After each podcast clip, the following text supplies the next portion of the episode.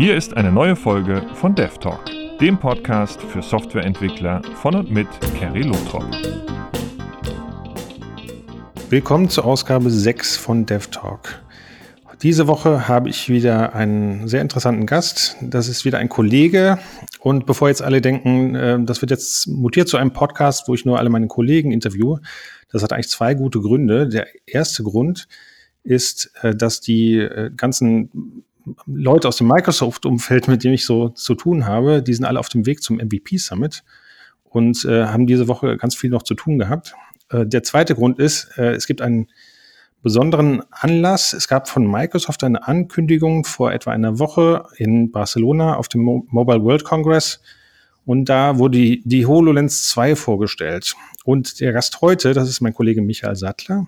Michael hat äh, schon also Michael ist, ist wie ich äh, ein, ein mobile-begeisterter ähm, Entwickler, der hat schon in den verschiedensten Technologien gearbeitet. Er ist auch Augmented Reality begeistert und seit der HoloLens hatte er das große Glück, dass er schon sehr viele Projekte mit der äh, ersten HoloLens umsetzen konnte. Und ähm, das ist ähm, sehr wertvoll, mal mit, mit jemandem sprechen zu können, der da aus erster Hand Erfahrung hatte. Hallo Michael. Hallo Kari. Hi. Ähm, ähm, du bist, äh, weißt du, wie lange das her ist, dass du das erste Mal die HoloLens in der Hand hieltest? Ja, das war, meine ich, Mitte 2016. Ähm, wir hatten sie Anfang 2016 bestellt. Ähm, damals hat man dann noch eine offizielle Einladung gebraucht und der Vorlage eine Projektidee, die man umsetzen möchte. Ähm, mhm. Und dann äh, haben wir da tatsächlich dann die Zusage bekommen und Mitte 2016 hatten wir dann unsere erste HoloLens in der Hand, als eines der ersten Unternehmen in Deutschland überhaupt. Das war natürlich ziemlich, eine ziemlich geniale Sache. Wir haben dann auch relativ ja, da war ich auch gemacht, nicht. die ersten Experimente gemacht. Also ja, da mhm. ging das gut. Da war ich auch nicht ganz unbeteiligt. Ähm, damals in der, in der Bestellung über äh, ähm, Kontakte in den USA und dann direkt hierher verschicken lassen. Ähm, das, das war recht abenteuerlich eigentlich, aber es, es war wirklich äh, der, auch der erste Eindruck mit diesem Gerät war damals also für mich sehr faszinierend, ähm, weil äh, also wer das noch nicht, wer so eine HoloLens noch nicht auf dem Kopf hatte, man setzt sich das auf und ähm, dann wird zusätzliche Informationen einfach, äh, also man, man sieht natürlich sein ganz normales Umfeld und zusätzlich dazu sieht man die Sachen, die da hinprojiziert werden. Und die sind so dermaßen stabil im Raum, dass man einfach drumherum gehen kann und die, also sagen wir, man legt etwas auf den Boden, dann, dann ist dieses Objekt einfach mit auf dem Boden verankert und, und bleibt auch da. Und ähm, mhm. ja, das, das finde ich sehr faszinierend. Genau, das ist halt so das Besondere, was jetzt eben diese Form von Mixed Reality ausmacht, dass man eben ähm, keinerlei Marker oder ähnliches mehr braucht, ähm, auf die man drauf gucken muss, auf die man mit der Kamera zeigen muss, damit Objekte da nicht mhm. verankert werden können und an derselben Stelle bleiben, sondern man setzt sie einfach in den Raum und die HoloLens versteht einfach, wie der Raum gestaltet ist und wie sich der Nutzer im Raum bewegt. Also es braucht keine externen Tracker oder sowas. Das macht die HoloLens mhm. alles selbst mit einer IMU und vier Außenkameras, 360-Grad-Kameras. Das funktioniert bei der HoloLens wirklich ganz hervorragend. Also die hat ähm, ja eine speziell dafür entwickelte Hardware unter der Haube ähm, eine okay. sogenannte HPU, also keine CPU, sondern eine HPU, eine Holographic Processing Unit, eine eigene Entwicklung von Microsoft, die das ganze ähm, Tracking in Hardware zusammenführt und das funktioniert absolut super flüssig und ähm, läuft sogar komplett unabhängig, habe ich schon gemerkt, von den Renderzyklen, die nebendran die Software macht. Also das ist funktioniert wesentlich besser als ähm, die Konkurrenz, beispielsweise die Magic Leap One, die sich da teilweise etwas schwer tut. Ja, das heißt, ich habe einen, einen vollständigen Rechner, da ist ein, ein, Akku drin, da läuft Windows 10 drauf und ich mhm. kann mich da völlig, völlig frei bewegen und äh, bin vielleicht nur mit WLAN mit irgend, irgendwas anderem verbunden, aber, aber eben habe nicht wie, wie bei so typischen VR-Erlebnissen äh, da die Kabel dranhängen. Ganz genau. Also das Teil ist komplett standalone. Auch hier wieder ein Unterschied zur Magic Leap. Ähm, bei letzterer hat man noch so einen kleinen Gürtelclip, so einen Puck, den man sich noch in die Hosentasche einklippt der mit Kabel mhm. mit der Brille verbunden ist. Aber bei der HoloLens ist das alles in der Brille. Ähm, Nachteil ist natürlich da, dass ähm, die alte HoloLens zumindest, die erste, ähm, alles vorne auf der Vorderseite der Brille hatte. Das heißt, es war so ein bisschen nasenlastig alles und konnte mit der Zeit ja. auch unkomfortabel werden. Aber dafür war das Ding halt komplett self-contained und hat einfach nichts anderes mehr gebraucht. ähm, und musste auch nicht auf irgendwelche rumhängenden Kabel beispielsweise achten, wenn man sich in irgendwelchen engen Umgebungen bewegt hat. Mhm. Was ist da an, äh, an Sensorik dabei? Du hast jetzt erwähnt Kameras, 360 Grad. Äh, mhm. Was noch? Genau, also so das, der übliche Standard. Also es gibt noch einmal eine, eine Stirnkamera, mit der man auch hier wieder Marker erkennen kann, wenn man das möchte, oder auch Aufnahmen machen kann. Ähm, Mikrofon auch, ähm, was zum Beispiel genutzt werden kann für Sprachbefehle, die dann abgedeckt werden mhm. über ähm, Cortana. Ähm, wir haben außerdem noch einen Tiefensensor. Das ist im Wesentlichen eine, ähm, eine Kinect oder eine Weiterentwicklung der Kinect, mit der die ja. HoloLens abtasten kann, ähm, wie, wie das, das dreidimensionale Modell des Raums aussieht, in dem sie sich bewegt. Und je mehr man sich in dem Raum rumbewegt, desto feiner wird dieses Modell. Und ich kann auf Basis des Modells am Ende auch ähm, zum Beispiel semantische Abfragen machen und schauen, wo sind glatte Oberflächen, oder kann ähm, schauen, wenn hier eine Oberfläche auf ungefähr dieser Höhe über dem Boden ist, dann ist es wahrscheinlich ein Stuhl. Ähm, oder hier ist vielleicht ein Tisch ja. oder hier ist eine gerade Wand, an der ich irgendwelche Inhalte aufhängen kann. Genau. Okay, und dann noch so die, äh, Accelerometer, Gyroskop. Äh, genau, also das ist die IMU, die ich eben erwähnt hatte. Das, mhm. das Schöne dabei ist, dass die IMU ähm, ihre ähm, ihre Inhalte, die sie halt merkt, ihre ähm, Eingaben flüssig verbindet, auch wieder über Hardware mit dem, was von den 360-Grad-Kameras kommt, sodass beides stabilisiert. Das ist relativ lustig zu merken, wenn man mit einer HoloLens im Zug unterwegs ist ähm, und der Zug fährt los, dann fangen die Hologramme erstmal an zu driften, weil der Beschleunigungssensor ähm, eine Veränderung mitbekommt, aber die Außenkameras nicht. Aber das fängt sich danach. Okay. Also die beiden Systeme, die ergänzen sich sehr elegant gegenseitig. Das ist sehr schön zu sehen. Okay, und, und wie, wenn ich jetzt dafür entwickeln will, äh, also da sind jetzt erstmal ein paar Anwendungen dabei, das hatte ich gesehen. Wenn ich anfangen mhm. will zu entwickeln, wo lege ich da los? Also im Wesentlichen hat man zwei Optionen dafür zu entwickeln. Ähm, das eine ist, dass man ganz normale ähm, UWP-Anwendungen auf der HoloLens deployt. Ähm, die HoloLens kann UWP-Anwendungen auch in 2D ausführen. Die werden dann einfach als Fenster irgendwo in den Raum gehängt und ich kann die halt äh, mit einer Handgeste greifen und durch die Gegend schieben und irgendwo anders hinhängen und skalieren. Aber interessanter mhm. wird es natürlich, wenn wir 3D-Anwendungen ähm, entwickeln wollen. Und das Ganze ähm, tut man auf der Basis von ähm, Direct 3D. Und am besten halt mit einer okay. oben drauf gesetzten Engine. Und die de facto Standard-Engine, mit der für die HoloLens entwickelt wird, ist Unity. Mhm. Und die Entwicklung dafür geht ähm, eigentlich relativ easy von der Hand. Also in Unity kommt man sehr schnell ähm, und einfach rein. Man muss ein paar, ein paar Settings am Anfang natürlich halt berücksichtigen. Die sind aber auf der Seite von Microsoft sehr gut dokumentiert. Und sobald man das alles eingerichtet hat, ähm, kann man im Prinzip dann in Unity ähm, per grafischem Editor die ganze Szene schon mal konfigurieren, kann ähm, ein paar einfache Verhaltensweisen schlicht per, per Drag and Drop ähm, konfigurieren und alles weitere, was man eben ja ein bisschen detailreicher programmieren muss, ähm, wo es dann ins Eingemachte geht, entwickelt man dann in C-Sharp.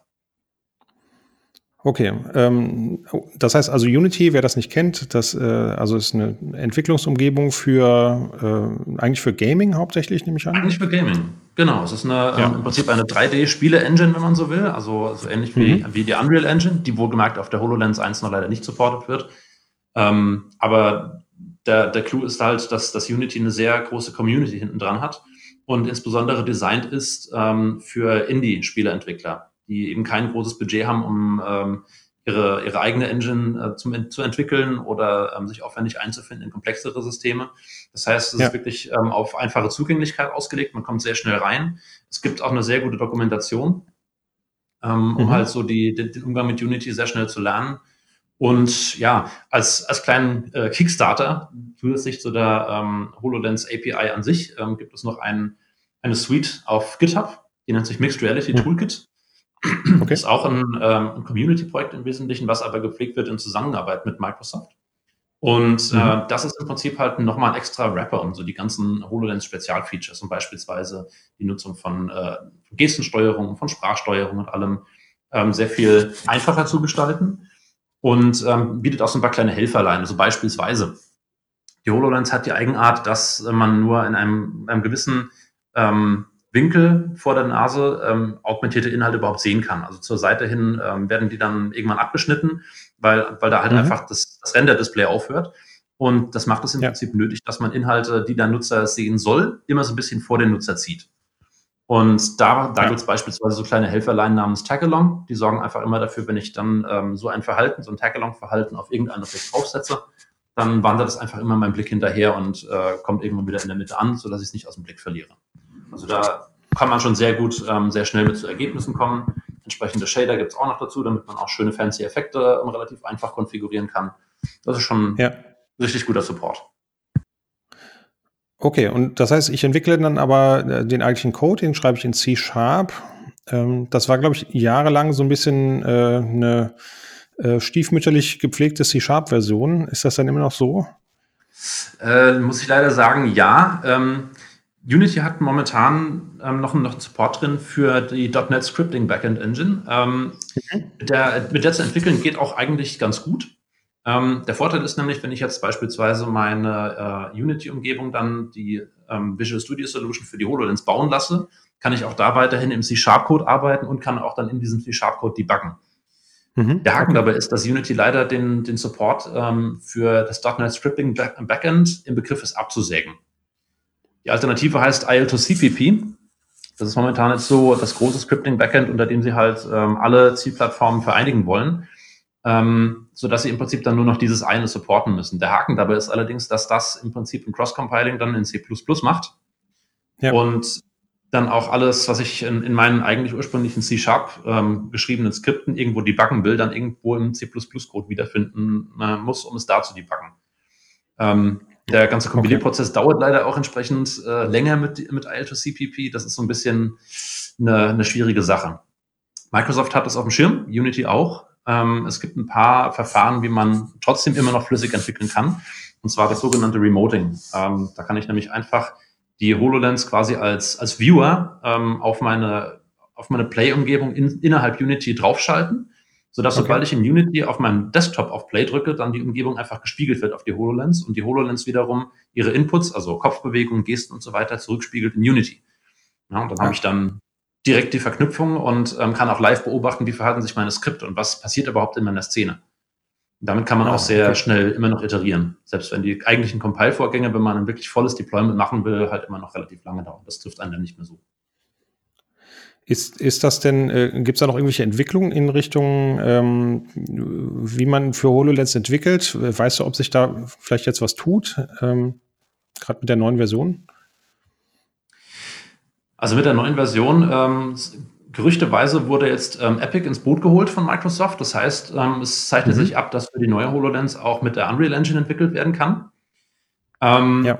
Was sehr zu begrüßen ist, denn die Unreal Engine hat ähm, bei, bei gewissen Dingen eine völlig andere Herangehensweise einfach als, äh, als Unity und einfach bessere Möglichkeiten. Insbesondere wenn es um die Rendering-Qualität geht, ähm, ist die Unreal Engine halt Unity in vielen Stellen voraus. Deshalb also freuen mhm. sich doch eine ganze Menge Leute in der Community drauf, ähm, endlich mit der Unreal Engine entwickeln zu können. Haken dabei ja, ist natürlich, okay. ähm, gerade wenn wir jetzt auf das Thema Assets drauf schauen, ähm, es gibt einmal das erwähnte Mixed Reality Toolkit. Ähm, allerdings haben auch wir über die Dauer unserer ganzen Projekte, die wir auf der HoloLens umgesetzt haben, schon viele, viele Assets entwickelt, eben auf der Basis von Unity. Und mhm. ähm, wenn wir jetzt beispielsweise ähm, neues Projekt anfangen wollten und wollten da in die Entwicklung mit der Unreal Engine reingehen, müssten wir im Prinzip halt diese ganzen Assets, die wir da gebaut haben, für die alle unterschiedlichsten Zwecke nochmal komplett neu bauen. Ja, also das heißt, okay. die Migration ja. da ist wahrscheinlich nicht ganz easy. Allerdings, wer jetzt halt äh, mit der HoloLens 2 erstmalig in die Entwicklung einsteigt, für den wäre das eine ernstzunehmende Option. Okay, ja, vielleicht ein gutes Stichwort, HoloLens 2. Also da gab es diese Ankündigung und mhm. äh, was ich so verfolgt habe, alle waren begeistert. Ja, ja. das äh, habe ich auch so wahrgenommen. So? Mhm. Ja, also ähm, ich meine, okay, ich habe jetzt natürlich äh, noch keinen äh, kein Hands-on keine Hands-on-Session gehabt mit der HoloLens 2. Ähm, ja. Ich habe mich jetzt allerdings ein bisschen äh, auch auf Informationen trotzdem aus erster Hand verlassen können, und zwar von meinem äh, geschätzten Kollegen Frederik Gundelsweiler, ähm, mhm. der zu unseren, zu unseren Schweizer Kollegen gehört. Der war nämlich auf dem Mobile World Congress und hat das Ding live vor Ort ausprobiert.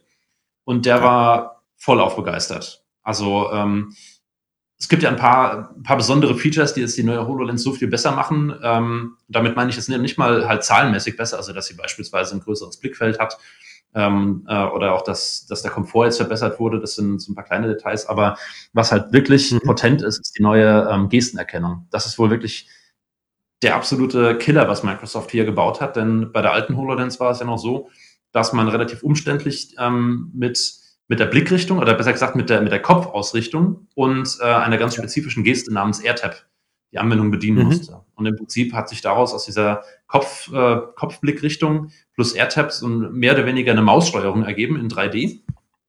Ja. Ähm, mit, mit, der neuen HoloLens 2 hat es Microsoft jetzt fertiggebracht, dass die volle Hand erkannt wird in allen Details.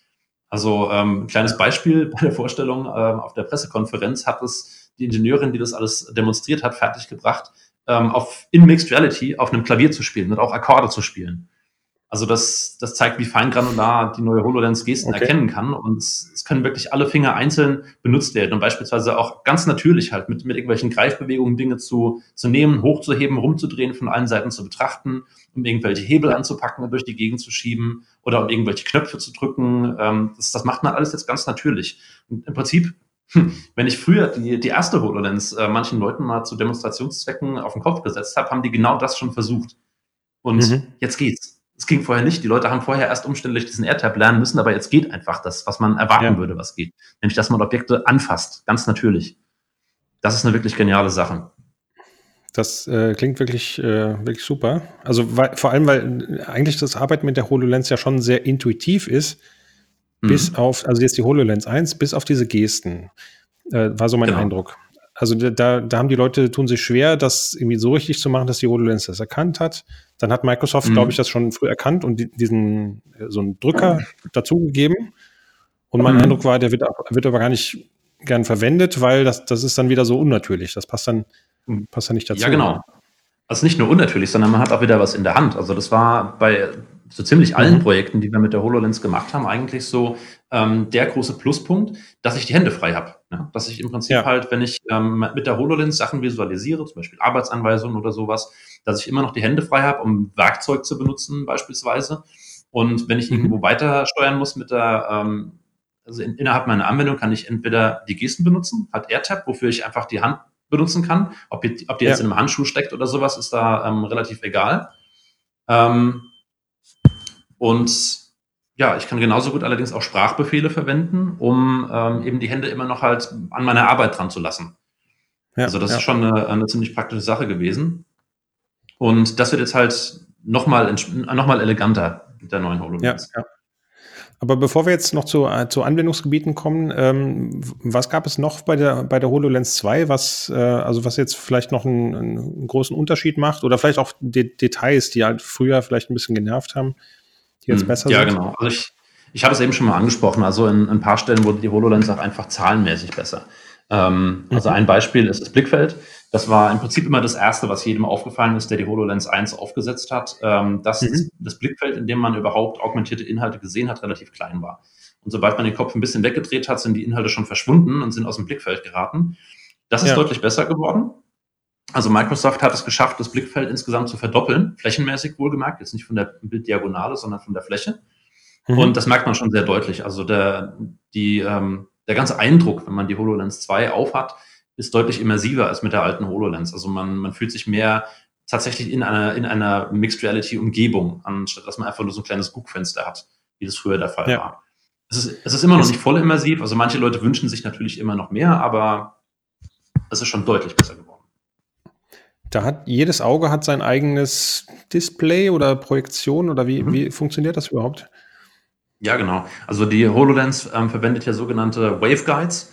Ähm, das ist im mhm. Prinzip ein Verfahren, was, was jetzt nicht einfach nur Halbspiegel benutzt, so wie das manche andere ähm, einfachere Mixed Reality Brillen, wie zum Beispiel die Meta 2 verwenden, sondern was halt ja. ein, ein, flaches Glas hat und das von der Seite die, ähm, die Inhalte reinprojiziert werden, beziehungsweise bei der HoloLens von oben. Ähm, mhm. Haken dabei ist natürlich, dass dieses Verfahren ähm, irgendwann an harte physikalische Grenzen stößt, wie weit man mit dem Blickwinkel kommen kann. Aber Microsoft mhm. hat diese Grenzen jetzt noch ein Stück weiter ähm, ausgereizt, als es bei der ersten HoloLens der Fall war. Und das Gute daran ist, dass ähm, dadurch, dass ich eben irgendwel nicht irgendwelche bauchigen Halbspiegel brauche, ist die Brille auch nicht mehr so ausladend nach vorne, sondern ähm, sie, sie geht deutlich kürzer vorne über die Stirn hinaus. Ja, okay. Und ähm, ja, ja, also das, der, der, der Eindruck, den man dann hat ähm, von, den, von den Bildern, ist auch sehr, sehr knackig. Also Microsoft hat es an der Stelle geschafft, die Auflösung beizubehalten, die Auflösung pro Winkel, wohlgemerkt, bei Vergrößerung mhm. des Blickfelds. Das heißt also, die Inhalte sind jetzt durch die Blickfeldvergrößerung nicht irgendwie matschiger geworden oder sowas, sondern sind immer noch richtig knackig und gut aufgelöst. Okay. Ähm, noch irgendwas Neues von der, von der Technik, von der neuen HoloLens? Ja, also was man noch erwähnen kann, ähm, ist der Komfort. Also das war ähm, das, was ich vorhin erwähnt habe, dass die alte HoloLens 1 immer sehr nasenlastig war. Also wenn man die aufgesetzt hat, ja. ähm, hat man immer so ein bisschen halt rumspielen müssen mit diesem Befestigungsring. Und am Ende hat es irgendwann mhm. angefangen, auf der Nase zu rücken, so nach, auf der Nase zu drücken nach einer Stunde Benutzung. Also im Prinzip ja. die drei Stunden Akkulaufzeit, die die alte HoloLens hatte, die neue wohlgemerkt immer noch, hat man damals mhm. gar nicht so ausnutzen können. Aber jetzt die neue, die kann man einfach aufsetzen wie ein Hut. Also die sitzt sehr viel komfortabler als vorher. Mhm. Ähm, okay. Ein weiteres interessantes Datei, ähm, ein weiteres interessantes Detail ist vielleicht noch der, der Sensor. Also die, die Gestensteuerung, die äh, kommt jetzt ja auch nicht einfach so eigenständig, sondern die läuft ja auch wieder über einen Tiefensensor. Und ja. ähm, hier werkelt in der HoloLens auch ähm, wieder eine Weiterentwicklung der, des alten Kinect-Sensors. Ähm, ja. In dem Fall ist es jetzt die, die neue Azure Kinect-Technologie, die hier verbaut wurde. Die gibt es auch als separaten Sensor, aber hier ist jetzt eben auch drin. Und mit dem komischen Namen, ja. Ja, ja gut, was mag wohl dahinter stecken? Nein, also der, der Hintergrund, warum sie das Teil Azure Kinect ähm, genannt haben, ist wohl, dass Microsoft ähm, die neue Kinect eben designt hat als ähm, Intelligent Edge Device. Also dass das Teil mhm. eben KI-Funktionen on the Edge ausführen kann. Ähm, aber potenziell eben auch mit, mit der Azure Cloud verbunden werden kann, um dann ähm, darauf irgendwelche intelligenten Erkennungen zu machen. Und genau das kommt jetzt im Prinzip dann ja auch zur HoloLens, logischerweise. Die hat ja. dieselbe Hardware im Kern. Und das zum einen wird sie eben für die Gestenerkennung verwendet, aber zum anderen läuft dieser Tiefensensor natürlich auch für die Raumerkennung jetzt, die auch mhm. deutlich besser geworden sein soll. Das wäre jetzt der Teil, auf den ich mir noch gespannt bin, denn ich habe mir schon mal so ein bisschen die, ähm, die Daten angeschaut zur neuen Azure Connect und es ist wirklich beeindruckend, was die Microsoft-Ingenieure hier gezaubert haben wenn das Teil wirklich das, die Versprechen hält, die ich jetzt in diesen ganzen technischen Reviews gelesen habe, dann ähm, geht damit einiges. Also insbesondere was so die, die semantische Erkennung von Objekten angeht, dass ich viel intelligenter reagieren kann auf meine Umgebung. Das ist schon okay. wirklich toll. Wie ist das jetzt preislich? Wo wir gerade von Sensorik ah. haben. Ja. Mhm. Ah, noch, doch noch was. Okay, erst Technik, okay. Ja, genau. nee, das wäre ist nämlich schon noch ein, ein ziemlich ähm, relevantes Ding ähm, im Hinblick auf die Sensorik. Ähm, denn Microsoft hat der neuen HoloLens jetzt auch noch Eye-Tracking-Sensoren spendiert. Ah, und stimmt, ja. das, das ist halt eine wirklich interessante Sache. Also man kann nicht mehr nur mit der, mit der Kopfrichtung ähm, auf irgendwelche Dinge zeigen, was ja früher auch so ein mhm. bisschen anstrengend war, sondern man braucht einfach nur mit den Augen hingucken. Das muss man noch anfangen, wenn man die HoloLens das erste Mal aufhat für sich, einmal kalibrieren, aber dann mhm. scheint es ziemlich gut zu laufen. Also so hat beispielsweise die, äh, die Ingenieurin bei der Demo auf der Bühne dann ein Browserfenster offen gehabt und ähm, der Browser hat automatisch reagiert, wenn sie halt ähm, beim, beim Lesen so in Richtung der, der letzten paar Zeilen auf der Bildschirmseite gekommen ist, hat das Ding ganz von selbst äh, gemütlich angefangen weiter zu scrollen, sodass man gar nicht jetzt irgendwie Gesten bemühen musste, um zu scrollen. Und mhm. genauso könnte man da beispielsweise sehr ähm, intelligente Reaktionen auf den User in Zukunft entwickeln, indem man zum Beispiel halt guckt, in welche Richtung, also auf welche Objekte in meiner Szene blickt der Nutzer. Und wenn er irgendwo längere Zeit hinguckt, dass man ihm dazu dann eben Tooltips anzeigt oder ähm, gewisse Interaktionen dann komplett gestenlos macht, sondern einfach durch längeres Draufgucken interagieren lässt. Also da gehen sehr interessante Patterns mit, insbesondere in der Kombination dann noch mit einer intelligenten Gestensteuerung. Da bin ich, bin ich sehr gespannt, ähm, das das erste ja. Mal wirklich hands-on auszuprobieren. Ich, ich überlege gerade, äh, also wie das, wie das in, in der Praxis dann sich, sich so anfühlt. Also, weil manchmal hat man ja nicht so richtig Kontrolle über, was die Augen gerade tun oder die, die springen so wild durch die Gegend. Ich glaube, da, da muss man vorsichtig sein, dass, das nicht, äh, dass man es nicht übertreibt äh, und ja. nicht irgendwie das, äh, irgendwie den Tooltip an die Augen pinnt oder so, äh, dass, dass das alle Bewegungen mitmacht. Aber ähm, ja, genau. ich, ich sehe da, da ist auch viel Potenzial, dass, dass man da was richtig äh, Intuitives hinbekommt. Ähm, ich glaube, im VR-Space ist es ja so, dann, dann ähm, render die auch unterschiedlich, je nachdem, wo man hinguckt. Ähm, ist mhm. auch noch so eine Möglichkeit. Ne? Also ähm, ich, ich weiß gar nicht, ob man da äh, bisher so häufig an die Grenzen kommt von der Leistungsfähigkeit der HoloLens, dass man sagt, äh, äh, sagen wir, ich will jetzt einen, einen ganzen Motorblock oder sowas rendern. Mhm. Ähm, und es interessiert ja im Prinzip nicht jede Ecke, sondern eigentlich nur die Ecke, wo der gerade hinguckt. Ähm, vielleicht vielleicht wäre das auch noch eine Möglichkeit. Ja. Ja, genau. Also das äh, gibt es tatsächlich in der Virtual Reality inzwischen bei ein paar Systemen, dieses sogenannte Foveated Rendering, das eben mhm. ähm, nur in, in, der, in, dem Bereich, wo meine Augen tatsächlich hinschauen, ähm, die Auflösung besonders hoch gehalten wird und ansonsten eben an Auflösung eingespart wird. Ich bin mir jetzt allerdings, muss ich gestehen, nicht sicher, ob äh, die HoloLens 2 das auch unterstützen wird. Mhm. Ähm, der Witz ist aber, wo wir es gerade davon haben, auch kompliziertere Modelle rendern zu können, Microsoft hat äh, hier eine eigene Lösung rausgebracht, die im Prinzip halt ja. endlich mal standardisiert, ähm, was, was viele Einzelanbieter vorher schon ähm, so ein bisschen ähm, angefangen haben zu bauen, und zwar Remote Rendering. Ähm, mhm. Funktioniert im Prinzip so, dass, ähm, wie ich es vorhin erwähnt habe, mit diesem, ähm, mit diesem äh, Unity Remoting für die HoloLens-Entwicklung, dass im Prinzip ein Rechner irgendwo in der Cloud zum Beispiel die Inhalte rendern kann. Das Gute ist, mhm. das kann dann eine beliebig starke Maschine sein. Also da kann ich halt dann äh, Modelle von Millionen Polygonen ähm, reinstecken, die unheimlich aufwendig zu rendern sind und im Prinzip wird dann halt nur der fertig gerenderte Stream auf die HoloLens gerendert. Und wiederum ja, okay. dann die Interaktion von der HoloLens zurückgespiegelt auf den Rendering-Service. Das heißt also, da ähm, entkopple ich mich so ein Stück weit halt von dieser Hardware-Einschränkung, die die HoloLens durch ihre Standalone-Natur mitbringt. Das handelt sich immer noch ja. um ein Mobilgerät, in dem Fall jetzt mit einem ARM-Prozessor. Ähm, mhm. Und kann im Prinzip halt beliebig starke Hardware nutzen, wenn ich ähm, wirklich halt aufwendigere Modelle rendern möchte. Haken dabei ist natürlich, ich habe nicht alle Interaktionsmöglichkeiten. Also wenn ich jetzt zum Beispiel ähm, die, die Kamera nutzen möchte, um halt Marker zu erkennen und darauf Inhalte zu platzieren, muss man schauen, ob das geht. Und genauso handelt man sich auch ein bisschen Lag ein. Ne? Also, denn die HoloLens ja. muss ja im Prinzip das, was sie anzeigt, immer nachführen, wenn ich meine Blickrichtung ändere. Und wenn ich eben irgendwo in der Cloud rendere, habe ich zwangsläufig immer irgendwelche Netzwerklatenzen. Und mhm. das wird man ein Stück weit merken. Also irgendwelche Abstriche muss man dann machen. Aber es bietet auf jeden Fall schon mal richtig Potenzial. Okay, ja, und äh, jetzt preislich ähm, habe ich gesehen, das ist immer noch nicht äh, das Consumer-Gerät geworden, ne? Ja, in der Tat. Ja, aber Microsoft ähm, bewirbt es ja auch genau so. Also, ja. da hatte ich ja mal so ein bisschen ähm, rübergeschaut zur Konkurrenz bei Magic Leap. Ähm, mhm. Magic Leap versucht ja so ein bisschen den, den Consumer tatsächlich anzusprechen und versuchen auch ihre Entwickler zu ermutigen, ähm, Inhalte für Consumer zu bauen. Also hauptsächlich ja. eben Spiele, Entertainment-Anwendungen, äh, immersive Erlebnisse und sowas. Aber Microsoft ist sich einfach der Tatsache bewusst, dass äh, Mixed Reality momentan allein schon von den Entwicklungskosten her immer noch zu teuer ist, um ähm, für den Endkunden interessant zu sein. Genauso müsste ja. ich halt auch erst noch ein paar ähm, Best Practices und gute Usability Patterns etablieren, bevor das Ding wirklich halt so zugänglich wird, dass der Autonormalverbraucher damit umgehen kann. Und entsprechend ist Microsoft immer noch komplett darauf fokussiert, dass die, dass die HoloLens ein Industriegerät ist, und entsprechend haben sie inzwischen auch ihr, ihr Preismodell ebenso angepasst, dass die HoloLens strikt für Industriekunden gedacht ist. Sie haben inzwischen die, ähm, die DevKit-Edition nach meinem Wissen nicht mehr da. Das heißt, es gibt nur noch eine Edition ähm, fürs Business. Eine mhm. ähm, Commercial, also vorher hieß es Commercial Suite, jetzt ist es im Prinzip die Standard-Edition ähm, für dreieinhalbtausend Dollar.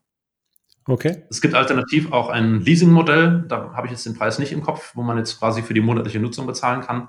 Das kann im Prinzip interessant sein für Entwickler, die äh, mal reinschnuppern wollen, zeitweise in die Entwicklung. Mhm. Ähm, genau. Aber es ist, wie, wie du eben schon äh, gesagt hast, ähm, eigentlich für den Endkunden immer noch viel zu teuer. Aber wenn ich mir eben anschaue, welches Potenzial die HoloLens im industriellen Umfeld hat, also was damit mit Mixed Reality für Einsparungen erzielt werden können, wenn man den richtigen Anwendungsfall findet, ist der Preis mehr als gerechtfertigt. Ja, das ist eine schöne Überleitung zu, zu der nächsten Frage. Äh, also äh, ich habe jetzt ähm, so ein bisschen ver verfolgt, was, was bei uns gemacht wurde an äh, Projekten mit der HoloLens und äh, zum Teil denke ich, das, das passt ja passt ja wie die Faust aufs Auge. Das ist äh, praktisch eine, eine Domäne, die auf die Technologie gewartet hat, ähm, sowas zu realisieren. Also, ähm, mhm. also du sagtest jetzt, äh, meistens ist es etwas, wo ich, die, wo ich die Hände für brauche ähm, und äh, vermutlich keine so einfachen Aufgaben erstmal. Ja. Genau, also im Prinzip der, der Standardanwendungsfall ist eigentlich der, das sogenannte Empowered Worker Szenario. Sprich, mhm. ähm, ich habe einen, einen Servicetechniker zum Beispiel, der irgendwie eine Maschine reparieren soll oder warten soll und äh, der dafür halt einen bestimmten Ablauf von Handlungen machen muss. Ähm, und das kann jetzt einfach ins Blickfeld eingeblendet werden. Also auch hierfür hat jetzt Microsoft äh, eine eigene Standardlösung bereitgestellt für die HoloLens 2 mhm. ähm, namens Dynamics 365 Guides, mit der man relativ einfach eben solche, ähm, solche Guided Workflows zusammenstellen kann, ähm, die irgendwo verankern kann halt in der realen Welt. Und dann kann man eben an einer Maschine, die irgendwo ist, dann per HoloLens 2 visualisieren, was genau hat der, der Mensch zu tun. Und ähm, ja, die, die HoloLens kann dann einfach Schritt für Schritt die Anweisungen anzeigen. Der, der Mensch braucht nur noch halt zugucken, was ist wo zu machen und das dann einfach nachmachen. Also man braucht viel weniger Aufschlauphase für irgendwelche Aufgaben. Okay, ja. Also das, das habe ich gesehen. Ähm, also Servicetechniker ist so, so klassischer Anwendungsfall.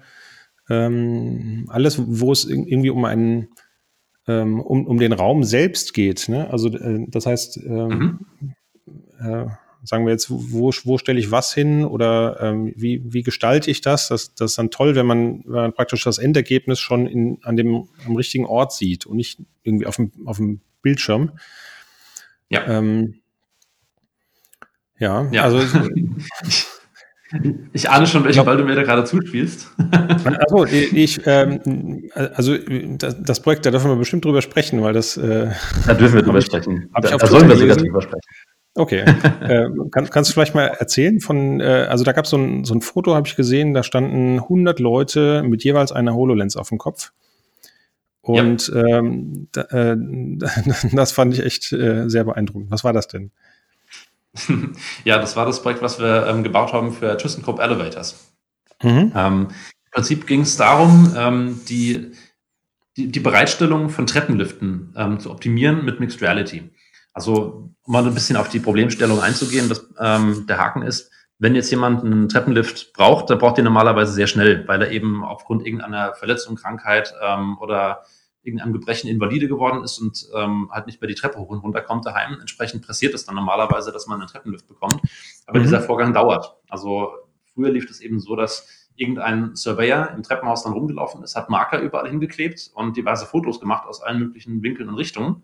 Mhm. Ähm, hat dann im Katalog quasi schon mal gezeigt, hier, was gibt es so für, für Stühle, für Armlehnen, äh, Formen, für Polster verschiedenen Farben etc. Aber man hat mehr oder weniger die Katze im Sack gekauft. Und dieser ganze Fertigungsprozess hat auch gedauert, weil ähm, man halt immer noch immer noch mal hinkommen musste, um halt beispielsweise noch Lücken in diesem ähm, Kameramodell, was man vorher aufgenommen hat, zu füllen, bis dann die Treppe ja. mal bereitgestellt werden konnte. Und wenn die dann montiert wurde, äh, musste man immer auch noch schauen, dass man nicht noch irgendwelche Hindernisse ähm, unterschätzt hat, die irgendwo noch sind. Ja, und wie ist das genau an der Stelle hat es im Prinzip ja. ja. Äh, Frage zu den Markern. Also du sagst, er hat der Marker platziert. Wie, wie äh, hat er denn ermittelt, wo denn diese Marker sind? Also wenn, aus einem Foto rauszulesen, ist natürlich sehr schwer. Ähm, hm. Der hat dann auch gleich also vermessen also, da vor Ort? Ja, genau. Also das, das war im Prinzip halt die Idee, dass ähm, durch die ganzen Fotos, da konnte halt aus der, aus der Perspektive und aus den Fotoeinstellungen kann hinterher dann ausgerechnet werden, wo im Raum perspektivisch der Marker wie gelegen hatte. Mhm. Und ja. ja da, daraus ergibt sich dann eben, wenn man das halt über alle Treppenstufen macht und das aus verschiedenen Perspektiven, ergibt sich halt auch ein Raummodell. Okay. Ähm, da muss man natürlich schauen, abhängig von der Perspektive und Distanz vor allem, äh, ist auch die Präzision da ein bisschen eingeschränkt, ich mhm. erreichen kann mit so einem Modell. Aber in der ersten Linie weiß ich eben zu dem Zeitpunkt noch nicht, habe ich alles. Ja? Also ich komme ja dann nur mit einer Digitalkamera hin, mache viele ja. Fotos, Fotos, Fotos und irgendwann äh, kippe ich die halt dann ins Drawing Office und erst da sieht man dann, war das genug? Also ist mein Treppenmodell vollständig. Mhm. Stimmt, genau, ja. Im, Im, Prinzip genau da hat unsere, ähm, unsere Anwendung jetzt angesetzt, ähm, unsere Anwendung namens HoloLink. Und zwar mhm. dadurch, dass wir ähm, über die HoloLens ausmessen. Also wir, verwenden dazu so ein kleines Messtool. Also im Prinzip ist es so ein kleiner Marker, den man in der Hand hält. Und über den ähm, kann im Blickfeld der HoloLens ein Punkt sehr genau anvisiert werden und markiert werden. Und damit mhm. kann man eben, während man mit der HoloLens durchs Treppenhaus läuft, nach und nach eben das Modell der Treppe schon mal erstellen. Und man sieht eben direkt in Mixed Reality, welche Treppenstufen habe ich schon, welche Treppengeländer, welche Deckenstürze, welche Türen möglicherweise oder sonstige Hindernisse, die irgendwo rumstehen. Das kann alles ins, ähm, ins Modell der Treppe ähm, einfließen, direkt mhm. während es ausgemessen wird. Und das Schöne ist ja, dass ähm, durch das, das Inside-Out-Head-Tracking der HoloLens kann die ähm, Lens über die ganze Dauer, wo man im Treppenhaus auf und, rauf und runter geht, immer genau verfolgen, wo bin ich und ähm, damit halt die Messungen zueinander zuordnen, sodass man hinterher ein sehr akkurates Modell der Treppe hat. Echt so, sehr faszinierend. Der, ja. Ja und, der, und der Killer dabei ist natürlich, dass ich hinterher, ähm, wenn ich dieses Modell vollständig habe, dann im Prinzip auf Basis der, der Kundenwünsche, also beispielsweise möchte ich das auf der Treppeninnenseite, Außenseite haben oder so, schon direkt den Treppenlift im Treppenhaus rendern kann. Mhm. Ja, also ähm, das läuft dann so, dass die, die Messdaten ähm, inklusive ein paar Fotos, die von der HoloLens gemacht werden im Treppenhaus, rübergespielt werden auf eine iPad-Anwendung, die mit der HoloLens vernetzt ist. Mhm. Und darin ähm, kann dann der, der Kunde direkt auswählen, was er haben möchte an Polsterfarben, an, äh, an Stuhlfarben, an Schienenfarben, an Form für, sein, ähm, für seine Fußauflage, für seine Arm, äh, ähm, für, für seine Armlehnen und so weiter. und ja. kann das dann erstmal in diesen Fotos halt sehen, so übergeblendet. So, wir haben es immer genannt den Roger Rabbit View. Es gab immer diesen schönen Roger Rabbit ja. Film, wo ähm, über einen, äh, einen Spielfilm irgendwelche Zeichentrickinhalte drüber gerendert wurden. So ähnlich funktioniert das auch da. Ja. Aber wenn das dann da drin ähm, einigermaßen so aussieht, dass es, dass es passt, dass sich der Kunde das vorstellen kann, kann im Prinzip diese Konfiguration wiederum auf die HoloLens geladen werden. Und dann sieht man den ganzen fertigen Treppenlift, wie er aussehen wird, in voll Mixed Reality, in voll 3D kann auch dran vorbeilaufen, hoch und runter laufen und beobachten, wie der Stuhl die Treppe rauf und runter fährt. Mhm. Hat dann schon eine sehr genaue Vorstellung, wo, wo passt er vorbei, ähm, wo sieht, sieht es richtig gut aus, wo er am Ende in der Parkposition steht. Kann ich da noch hinterher dran vorbeilaufen? Steht er mir irgendwo im Weg? Und kann das alles direkt live verifizieren und kann sagen, okay, das will ich, das gefällt mir so, wie es in meinem Treppenhaus aussehen wird, das kaufe ich. Ja, und also ich habe es eben schon mal erwähnt, mit dem früheren Prozess ähm, war eben die große Schwierigkeit, dass man immer mal wiederkommen musste, weil die Messungen unvollständig waren. Und das ist jetzt komplett eliminiert. Wenn ich irgendwo sehe, dass, äh, dass die Messung noch nicht funktioniert hat, dass noch was fehlt, kann ich das direkt vor Ort nachholen und weiß, okay, wenn ich am Ende den fertigen Treppenlift so fahren sehe, wie er laufen wird, dann sind die Messungen vollständig. Und dann kann das Drawing Office im Prinzip direkt, sobald ich dann auf der HoloLens klicke, auf Hochladen, bekommt das ähm, Drawing Office dann die Messungen inklusive der ganzen Treppenkonfiguration und kann anfangen, dann den Fertigungsauftrag bereitzustellen. Und der, der Erfolg dabei war, dass wir die Fertigungszeit, die bisher gebraucht wurde, vom erstmaligen Kundenkontakt bis zur Installation der Treppe auf ein Viertel reduzieren konnten. Das ist wirklich schon ziemlich massiv. Ja, also echt faszinierend. Aber es klingt wirklich, als wäre die Technologie genau dafür gemacht worden. Also die HoloLens nimmt einem ab, den, den ja. Raum zu erfassen und in, in jeden Deta allen Details zu erfassen. Also im Prinzip, die HoloLens macht eigentlich die, ähm, so, die, so die meiste Arbeit. Äh, man muss der HoloLens mhm. nur sagen, was, was was ist oder dass hier ein wichtiger Punkt ist. Ähm, aber das, das Erfassen des Raums, das ist eigentlich das, was, was es dann möglich macht. Und natürlich dann später die Visualisierung mhm. des fertigen Ergebnisses in dem Raum genau da, wo es hingehört. Also ja, das ist schon echt super. Genau. Und ähm, in genau dem Kontext bin ich jetzt mal sehr gespannt, was die HoloLens 2 leisten kann. Mhm. Ähm, denn wie gesagt, wir haben bisher noch so ein kleines Tool verwendet, mit dem wir halt bestimmte Punkte markieren konnten. Aber wenn ich mir jetzt halt anschaue, wie viel die Messpräzision von der eingebauten Kinect gesteigert werden konnte, dann ähm, könnte ich mir durchaus vorstellen, dass wir in Zukunft dieses Messtool gar nicht mehr brauchen, sondern dass man im Prinzip halt nur mit den eingebauten Sensoren der HoloLens die Treppe abscannt oh, okay. und daraus dann halt aus, aus dem Modell ähm, halt semantisch abgeleitet werden kann, wo sind die Kanten von diesem, äh, von, der Treppe, die wir gerade erfassen. Ah. Dann geht das Ganze vielleicht noch viel schneller. Deshalb, da, da bin ich sehr gespannt drauf, ob wir möglicherweise mit der HoloLens 2 ähm, die HoloLink-App sogar noch weiterentwickeln können. Das, äh, ja, wäre ja wirklich, wirklich sehr, äh, sehr cool, wenn das dann, äh, man geht da einfach und schlendert mal einmal durch und, äh, oder vielleicht äh, guckt sich mal ausführlich um und ähm, genau, ja. schon kann man da was, was hinzaubern. Ähm, hm. Sehr cool. Ja, ja ähm, hast du noch irgendwas, ähm, was du jemandem mit auf den Weg geben willst, der, der sich für das Thema interessiert? Also du kannst mir gerne noch eine Liste an Links schicken, die äh, baue ich dann in diese Show Notes ein. Ähm, mhm. Gibt es äh, irgendwas, was du Leuten noch mit auf den Weg geben willst? Ähm, ähm, im Prinzip kann ich äh, ein, ein Motto mal weitergeben, was eigentlich von der Konkurrenz kommt, nämlich von Magic Leap, ähm, und zwar mhm. äh, Free Your Mind. Also jeder, der okay. in Mixed Reality anfangen, anfangen möchte zu entwickeln, sollte sich zunächst mal von diesen althergebrachten äh, Ein- und Ausgabemethoden befreien. Also ich habe das sehr oft bemerkt, wenn Leute ähm, das erste Mal irgendwas designt haben für Mixed Reality, dass sie mhm. immer noch angefangen haben, irgendwo zweidimensionale Fenster in den Raum zu hängen und dann Buttons drauf zu machen. Mhm. Ja, das ist eigentlich, äh, eigentlich eine überholte Methode. Also wenn wir uns in Voll 3D bewegen, dann können wir auch in Voll 3D interagieren. Ja? Und wenn man da mal ein bisschen kreativ ist, kann man sehr, sehr coole Interaktionsmechanismen eben entwickeln, die sich komplett von diesem alten Bildschirmzeitalter lösen. Und ja. ähm, kann beispielsweise darauf reagieren, ähm, auf, den, auf den Kontext des Nutzers, also den Nutzer besser verstehen. Man kann schauen, wo läuft der Nutzer hin, äh, wo guckt der Nutzer hin. Ähm, möglicherweise kann man mit der neuen Azure Connect, wenn die eben ähm, dann ähm, Edge AI-Funktionen bietet, kann man möglicherweise sogar erkennen, auf was guckt der Nutzer gerade drauf, also semantisch erkennen, auf was schaut er drauf und dann dazu ja. Live-Informationen anbieten. Dann, man kann erkennen, möglicherweise, wenn er ein Tool in der Hand hat, was ist mhm. das gerade für ein Tool? Kann sich dann noch mit dem Tool vernetzen und kann äh, möglicherweise dann direkt am Tool eben bestimmte Informationen anzeigen, die das Tool auf einem eigenen Display gar nicht hat. Und es, es gibt so unendlich viel Potenzial in der Mixed Reality und da muss man einfach mal halt so im Prinzip die althergebrachten Pfade verlassen und einfach mal komplett neu anfangen. Denn ist es nach wie vor so, dass es immer noch keine, keine Best Practices gibt für den Umgang mit Mixed Reality. Es ist eine komplett, eine komplett grüne Wiese und es gibt unendlich mhm. viele Möglichkeiten, da was drauf zu machen, was sich richtig gut anfühlt.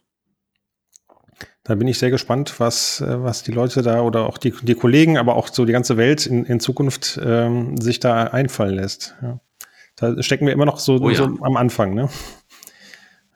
Das ist definitiv so. Also ähm, wir haben inzwischen halt auch einige unserer äh, User Experience Experten auf das Thema angesetzt, die sich so ein bisschen eingefuchst haben in das Thema Mixed Reality. Mhm. Aber es ist eben, wie gesagt, noch ein komplett unbestelltes Feld und auch wir sind da noch ganz am Anfang, ähm, die ersten wirklich gut tragenden äh, Umgangspatterns in der Mixed Reality zu entwickeln.